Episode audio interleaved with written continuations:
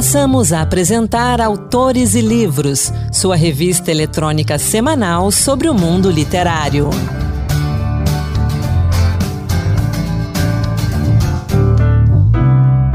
Olá, seja bem-vindo. Sou Anderson Mendanha e a partir de agora, Autores e Livros, trazendo para você dicas de leitura, lançamentos, poesia, muita poesia. Na entrevista de hoje, o poeta Walter Silveira fala de um dos grandes nomes do concretismo, Tesso Pinhatari. Vamos juntos! Eu começo o programa de hoje falando de um grande nome da cultura potiguar, o escritor e cinéfilo Inácio Magalhães de Sena, conhecido popularmente como o Bispo de Itaipu, falecido no último dia 18, aos 84 anos. Nascido em 1938 no município de Ceará Mirim, Inácio foi funcionário dos Correios e arquivista da Universidade Federal do Rio Grande do Norte. Grande conhecedor da literatura potiguar e do cinema, é autor das obras Agora Lábios Meus, Dizei e Anunciai, de 1985, e Memórias Quase Líricas de um Ex-Vendedor de Cavaco Chinês, publicado pelo Sebo Vermelho no ano de 2000. De origem humilde e espírito rebelde, Inácio Magalhães de Sena, conhecido mesmo como Seu Inácio, tinha apenas o ensino primário, mas o gosto pelo cinema e pela literatura fez dele um autodidata, reconhecido por intelectuais. Em 2014, virou personagem do documentário em curta-metragem Seu Inácio, ou Cinema do Imaginário, primeira produção potiguar a ser selecionada para o Festival de Gramado no ano seguinte. Através de sua paixão pela sétima arte, Inácio assistiu a mais de 20 mil obras cinematográficas. No documentário Seu Inácio, ele dizia o seguinte sobre seus livros e filmes. A minha obsessão maior é cinema, livro, viagem, né? É o meu mundo, né? Isso aqui não é minha biblioteca, é minha prisão. Eu aqui sou hóspede dos livros, quem manda aqui é os livros. Um filme deu para eu ver, eu fico satisfeito. Não sou tão exigente assim. Ah, Blu-ray HD, pode ser HCão, não tá aí. Eu vi e tá bom. Claro que eu vou bater as botas sem ver, nem ler a maioria dos meus livros, nem ver os meus filmes. Mas eu vou tentar. Inácio Magalhães de Sena tinha biblioteca com mais de 10 mil títulos, entre filmes e livros, e era frequentador do centro da cidade nas rodas de conversas culturais. Seu Inácio vai fazer falta, muita, muita falta. Agora, eu indico o lançamento do livro da jornalista e professora Nina Tubino, Caminhos dos Alemães no Brasil, Suas Vidas, Suas Histórias, que aborda a participação dos alemães no processo de desenvolvimento do Brasil. Segundo a autora, este livro retrata um Brasil ainda pouco conhecido. É a história de um povo que deixou sua pátria para construir uma vida nova em um grande e jovem país. Vieram trazendo na bagagem sonhos, esperança. Eram jovens e fortes, o clima propiciou o cultivo da terra ainda virgem. E do cultivo da terra veio a vitória. Formaram vilas, fundaram cidades, criaram indústrias e desenvolveram comércio, e assim ajudaram a construir o Brasil de hoje. Caminhos dos Alemães no Brasil, de Nina Tubino, tem 112 páginas e pode ser encontrado na livraria Martins Fontes Paulista em martinsfontespaulista.com.br por 42 reais. E já que estamos falando de história, que tal conhecer a vida de um dos mais significativos personagens do Brasil no século XX? Rondon, o Marechal da Paz, de Maurício Melo Menezes, conta a vida de um herói nacional por meio de uma criativa combinação de literatura e filatelia. A publicação traz depoimentos de várias personalidades sobre a vida de Rondon, como, por exemplo, o antropólogo Darcy Ribeiro e Theodore Roosevelt, ex-presidente norte-americano e integrante da expedição Roosevelt-Rondon. Ou ainda Carlos Drummond de Andrade, que em um trecho do poema Pranto Geral dos Índios fala de Rondon. Outro grande admirador de Rondon era Manuel Bandeira. Ele viu esperança e fé na caminhada do Marechal. Na introdução, o autor ressalta que falar de Cândido Mariano da Silva Rondon é essencialmente fazer alusão a um herói nacional, para Maurício Melo Menezes, o Marechal Rondon, como é popularmente conhecido, é um exemplo de vida e padrão de civismo para todos os brasileiros. Com 128 páginas, leitura agradável e instigante, a obra, lançada pela editora Mackenzie, é ricamente ilustrada por selos que retratam aspectos da vida do Marechal Rondon e permitem que o leitor conheça a vida do personagem de uma maneira lúdica, informativa e didática. Rondon, o Marechal da Paz, de Maurício Melo Menezes, está disponível na Amazon e também na livraria Martins Fontes Paulista. A gente agora vai rapidinho para o intervalo e volta daqui a pouco com a entrevista da semana. Estamos apresentando Autores e Livros. Voltamos a apresentar Autores e Livros. Sou Anderson Mendanha e esse é o Autores e Livros, transmitido pela Rede Senado de Rádio e pelas nossas rádios parceiras. E chegou a hora da nossa entrevista que hoje traz uma conversa com Walter Silveira sobre os 95 anos de nascimento de um dos grandes poetas concretistas, Décio Pinhatari. Vamos ouvir. Entrevista. O dia 20 de agosto marcou a data de nascimento de um dos grandes poetas concretistas, Décio Pignatari. Em 2022, Décio faria 95 anos de idade mesmo ano que se completam 10 anos do seu falecimento. Décio Pignatari foi poeta, ensaísta, tradutor, dramaturgo, professor, publicitário. Se dedicou a diferentes modos de expressão literária e artística. É um dos idealizadores do movimento concretista. Para falar desse grande nome das artes brasileiras, a gente fala agora, conversa agora com também poeta, vídeo artista e artista gráfico, Walter Silveira. Walter, Obrigado por conversar com a gente aqui no Autores e Livros. É um prazer estar aqui com você e vamos então, e o assunto é muito agradável, vamos falar um pouco sobre essa grande figura que é Décio Pinhatari. Então eu começo, conta para o nosso ouvinte quem foi Décio. O, o Décio Pinhatari, ele nasceu em Jundiaí e os pais vieram para São Paulo e ele ficou em São Paulo, em Osasco. Então, ele morou durante muitos anos da sua juventude, adolescência inteira e, juventude, morou em Osasco. Logo que entrou na, na Faculdade de Direito da USP, no Largo São Francisco, ele conheceu os irmãos Campos, o Haroldo e o Augusto de Campos. E logo tiveram uma afinidade. O Augusto, na realidade, foi quem o, o procurou. Ele, desse trio Noigandres, que era, a, vamos dizer, a turma deles, que do qual eles tinham uma revista literária e, e, e, viriam a revolucionar a poesia brasileira nos anos 50, o Augusto viu um poema dele publicado, chamado Lobisomem, ficou impressionadíssimo e foi foi atrás dele e aí eles se conheceram. O Augusto, vamos dizer assim, é o caçula deles, quer dizer, o Décio mais velho, que faria 95 anos, o Augusto uhum. fez 91, o Haroldo era 93 anos, uh, faria 93 anos. Então, eles logo uh, houve essa afinidade entre eles. Eu estou falando isso no final dos anos 40, numa São Paulo uh, assim ainda provinciana, né, com, com o início da sua da sua industrialização e do uhum. seu da sua pungência uh, econômica, tá certo, pós-guerra. Então eles começaram a se reunir e fizeram esse grupo Noigandres e começaram a editar um auto-editar uma revista chamada Neugandres, que teve cinco números e começou a ser editada em 1952.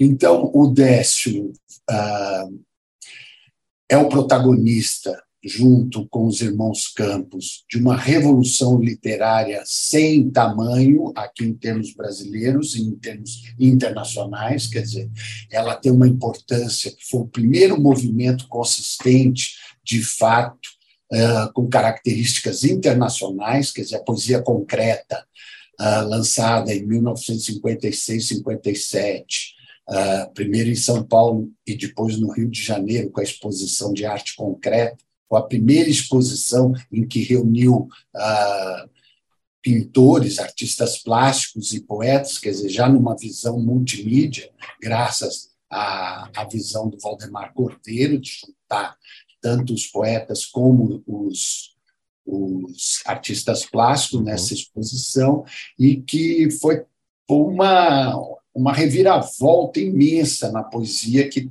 estava meio estagnada depois de 22, quer dizer, o Mário de Andrade até pediu uhum. desculpas por ter feito 22, querendo não sim, ficar sim. muito afim, e, e essa, essa revolução chamada poesia concreta uh, ganhou o espaço internacional existindo hoje poesia concreta a partir da poesia concreta brasileira em vários países do mundo.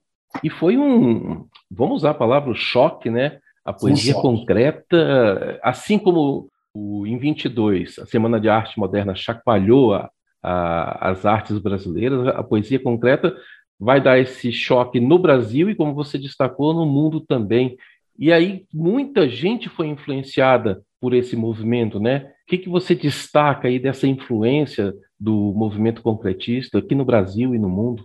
Olha, é o seguinte, a, a gente tem que ver que a, a Semana de Arte Moderna e a poesia moderna, ela já estava numa coisa, quer dizer, você, você tem o Oswald de Andrade, que estava num, ostracismo tremendo, que você tinha uma questão a, ali que, pela própria confluência, vamos dizer, histórica do país e mundial, você tinha uma retomada pós-guerra, com o eixo deslocado do, da Europa, né? para os Estados Unidos, quer dizer, grandes figuras das artes, da música e da poesia estavam deslocados para os Estados Unidos, e isso, e aqui no Brasil, você tinha um, ainda uma visão muito europeia, quer dizer, a partir do final dos anos 40, a influência da poesia americana começou a se dar aqui na, na no, no Brasil. E eles tinham essa característica. Primeiro, a característica da Revolução Industrial, quer dizer, que o Brasil iria deixar aquilo que foi, vamos dizer, antenado pela, pela Semana de Arte Moderna, já após 45, já nos anos 50, já acontecia a industrialização, você entendeu, do Brasil, com os anos JK, e com a questão do desenvolvimentismo e com a questão da industrialização de si, São Paulo também como um polo muito produtor junto à, à indústria automotiva que estava se uhum. instaurando. Uhum. Então, ah, a partir daí, teve uma, uma geração muito forte e que foi muito combatida também por uma questão deles terem colocado, por exemplo, e é, depois de uma análise profunda da trajetória, do que foi feito, do fim do ciclo histórico do verso. Basicamente, isso é que pegou e que criou toda a, a, a celeuma em volta da poesia concreta, que alguns poetas e alguns estudiosos acadêmicos da USP e das outras universidades achavam que então a poesia tinha acabado tá certo? Que eles então não dava. Ferreira Goulart foi um que falou que, uh, que ele, como que a poesia poderia acabar, que eles estavam acabando com a poesia. E não era nada disso. Na realidade, eles estavam colocando em xeque e choque um ciclo que era o ciclo histórico do verso, quer dizer, o verso daquela, daquela maneira como havia sido feita até então, etc., já tinha cumprido, Mallarmé já tinha decretado isso, se, se quiser Baudelaire, etc., o Pound mesmo, no começo do século XX, eh, já tinha mostrado que aquele tipo de, de, de poesia sendo feita daquele jeito já, já tinha dado. E aí, então, isso daí causou uma, uma impressão muito ruim e aí um combate muito forte, mesmo porque eles estavam dentro de uma, de uma sociedade, vamos dizer, industrial, e dentro de um período utópico de que essa industrialização, que a questão da, da utopia, vamos dizer, socialista também, faria com que ah, as artes teriam uma outra dimensão. Quer dizer, é uhum. lógico que tudo isso foi utópico, de fato, e mesmo eles viram logo depois, nos anos 60, de que aquilo tudo foi para o brejo. Né? Então, uh, existe um movimento que se pegou a esse tipo de coisa, que vai que se atrelou às novas tecnologias, porque eles saíram de uma de um tipo de crítica que era um tipo ligado à questão, vamos dizer, sociológica, antropológica da visão da cultura, e passaram a ver a questão da linguagem através da semiótica, através da teoria da comunicação, teoria da informação. Quer dizer, outras ferramentas foram se agregando e o poema foi visto de outra forma. No mês de agosto, a Casa das Rosas, o Espaço Haroldo de Campos de Poesia e Literatura, que faz parte da rede de museus Casas Literárias de São Paulo, realizou mais uma edição do Hora que é um evento dedicado à memória de Haroldo de Campos. E nesse mês, é, o foco foi a obra do Décio Pinhatari. Walter, você que foi o curador desse evento, fala um pouquinho dele para gente, o que, que você destaca desse encontro? Então, eu, eu sou muito amigo do Júlio Mendonça, e do Marcelo Tapia, que é, são o, o Júlio é o coordenador da, do núcleo lá do Haroldo de Campos, e o Marcelo Tapia é o, eu não sei, é coordenador, eu não, eu não sei o nome específico, o cargo dele, mas ele quem coordena. Uh, toda esse complexo que são que é a Casa das Rosas, o, a Casa Guilherme de Almeida e a Mário de Andrade, que vamos dizer, um, um núcleo ligado à literatura e às artes da palavra, tradução, etc. Então, uh, eu fui convidado a fazer uma comemoração dos, do Décio Pinhatari, dos 95 anos do Décio Pinhatari, que coincidentemente também são 10 anos sem ele. Eu propus a eles um ciclo de palestras, porque o Décio ele é múltiplo, tá certo? O uhum. Décio ele foi poeta, foi prosador, publicitário. Você disse isso no começo. Foi educador, porque Sim. a, a maior Professor parte durante muito tempo, né?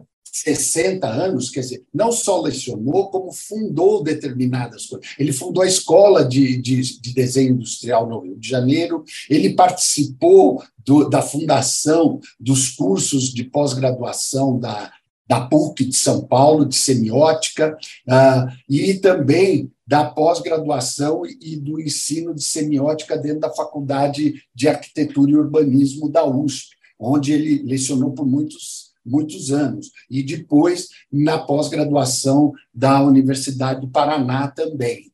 Então, ele, eh, vamos dizer, dedicou grande parte de sua vida à questão da educação, e principalmente de uma modalidade que é a semiótica, quer dizer, que é uma ciência uhum relativamente nova, mas que cuida de tudo que está presente numa visão, vamos dizer, diferenciada daquela que é sociológica e antropológica. Quer dizer, é uma, uma um outro tipo. E ele é um autor desse tipo de coisa aqui no Brasil.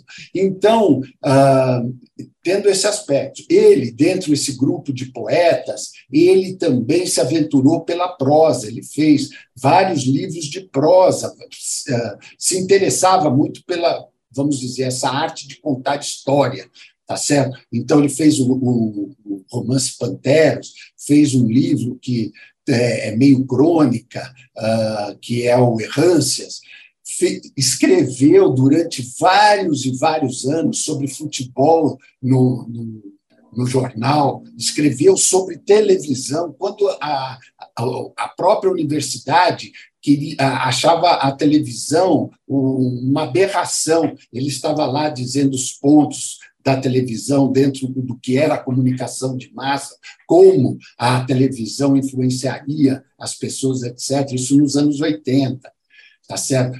escreveu sobre política também. Então, ele teve um papel de cronista, de, de, de coisa muito forte durante muito tempo. Foi educador, foi prosador, foi publicitário nos anos 60, teve uma, uma, uma agência de publicidade. Então, ele, tem, ele é múltiplo nesse sentido. Então, ele já é uma sensibilidade, vamos dizer, contemporânea, de multiplicidade, embora seja muito afeito à poesia e um poeta extraordinário, mas tem essas outras facetas que deve, devem vir à tona. Então, a minha intenção foi essa, de trazer pessoas que conhecem muito bem o trabalho dele e, durante uma semana, fizeram conferências a respeito desses vários aspectos do fazer criativo do Décio. No sábado, seria o aniversário, aniversário dele, de fato, aconteceu o Ouvir. O Ouvir é um tipo de espetáculo multimídia, como um happening, tá certo? Que não tem ensaio, não tem nada, que vários poetas, vários artistas se reúnem no palco e, através do vídeo, através da oralização dos poemas do poeta e através da dança e da música, fazem um espetáculo híbrido, bem afeito a esses tempos contemporâneos. E isso nós fizemos lá com 12 poetas, 12 artistas, sendo que oito de maneira presencial lá no palco, poetas, e outros de forma gravada, como o próprio Augusto, que mandou um, um vídeo lendo poemas que tanto fez para, em homenagem ao Décio, como também um poema do Décio. O Arnaldo Antunes mandou vídeo e outros que não moram em São Paulo, como a Vilma, eh, mandou um vídeo. Depois a Patrícia também, Lino, que é professora na Universidade da Califórnia, fez também uma peça curta. Então, isso foi um show, um evento de uma hora e meia, onde tanto a performance das dançarinas em alguns poemas, como a leitura por poetas de poemas do, do Décio, como os músicos acompanhando tudo em algumas, alguns momentos solando, e a projeção de vídeos e de poemas, fez disso um grande happening, vamos dizer, celebrativo dos 95 anos do Décio, que pode ser tanto as palestras como o, o, o happening ou ver podem ser assistidos no canal do YouTube da Casa das Rosas. Walter, obrigado por conversar com a gente. Obrigado pela aula aqui que você deu. É, um grande abraço e fica o convite. Volte outras vezes para a gente conversar mais. Só convidar que eu, que eu apareço aí. Obrigado, Muito até obrigado a próxima. pela oportunidade de falar sobre Décio Pinhatari, esse gênio. Quer conhecer mais da obra de Décio Pinhatari? Então acesse o site oficial www.deciopinhatari.com. Repetindo para você, www.deciopinhatari.com. E agora, vamos com toda a poesia do Encantos Diversos, que hoje nos fala de Maria Lúcia Dalfarra, vencedora do Prêmio Jabuti de 2012 com o livro Alumbramentos. Encantos Diversos Poemas que tocam. Olá, hoje o Encantos Diversos traz para você Maria Lúcia Dalfarra, um dos grandes nomes da poesia brasileira contemporânea. Natural de Botucatu, São Paulo, onde nasceu em 1944, Maria Lúcia da Alfarra é também professora e crítica literária. Sua estreia no gênero poético foi com o Livro de Auras, em 1944. Dele, selecionei para você os versos de A Pantera.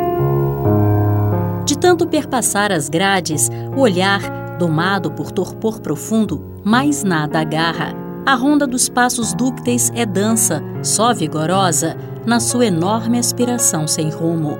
De quando em vez o véu das pupilas abre, desgarradas. Do chão, as patas recolhem a esquecida força do instinto, que, súbito, alarma o veludo no raio que se ateia no seu pelo e que no peito o inútil coração abafa. Em 2002, Maria Lúcia Dalfarra lançou o Livro de Possuídos, de onde extraiu o prosaico poema intitulado Quiabo. Há quem me julgue mal apenas porque babo, há quem de mim se atraia, ao contrário, porque toma como patente a parecência que guardo. Por sim ou por não, atesto que desse jeito estremeço jovens e pudicíssimas donzelas meu fino cone, caviloso, longas unhas de moça imita, e rapazes me apreciam também por isso. Pequenos túneis carregados de semente podem fazer crer que tenho muito a oferecer, quem sabe até respingos daquilo que permitiu a ti ser gerado.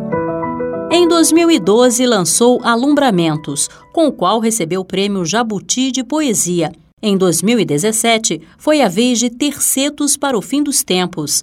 Para fechar nossa homenagem à poetisa paulista Maria Lúcia da Farra, ouça agora Os Comedores de Batatas. Ao alto, no centro da mesa, a lamparina espalha pelos comensais a luz que lhes falta. Tudo é carvão, Vidas encardidas nas cavernas, na escuridão, geradas como elas, no negrume da terra, no seu útero, as batatas as sustentam apenas o suficiente para que durem e recomecem o dia trevoso no baixo mundo, no paciente aguardo da morte. Tudo ao derredor tem a cor do ar que respiram, espécie de nervuras, escuro tule que recobre as paredes, metáfora que radiografa os pulmões. A menina de costas é a única promessa de futuro, muito embora ela o tenha à sua frente nas esbatidas e sumidas figuras das velhas que a servem. Fique agora com Renato Russo interpretando Gente Humilde, clássico de Vinícius de Moraes e Chico Buarque. Tem certos dias em que eu penso em minha gente e sinto assim todo o meu peito se apertar. Porque parece que acontece de repente como um desejo de eu viver sem me notar, igual a como quando eu passo no subúrbio, eu muito bem vindo de trem de algum lugar e aí me dá uma inveja dessa gente que vai em frente sem nem ter com quem contar. São casas simples com cadeiras na calçada e na fachada escrito em cima que é um lar. Pela varanda flores tristes e baldias como alegria que não tem onde encostar. E aí me dá uma tristeza no meu peito, feito um despeito de eu não ter como lutar. Esse foi o Encantos Diversos, produzido e apresentado por Marluce Ribeiro, dedicado a Maria Lúcia Dalfarra. E o Autores e Livros vai ficando por aqui. Não deixe de nos acompanhar no site da Rádio Senado, senado.leg.br e também nas plataformas de podcast. Toda terça-feira a gente disponibiliza por lá conteúdos exclusivos. O programa de hoje contou com a apresentação de Anderson Mendanha, produção de Ana Beatriz Santos e trabalhos técnicos de Antônio Carlos Soares. Até a semana que vem. Boa leitura. Acabamos de apresentar Autores e Livros, sua revista eletrônica sobre o mundo literário.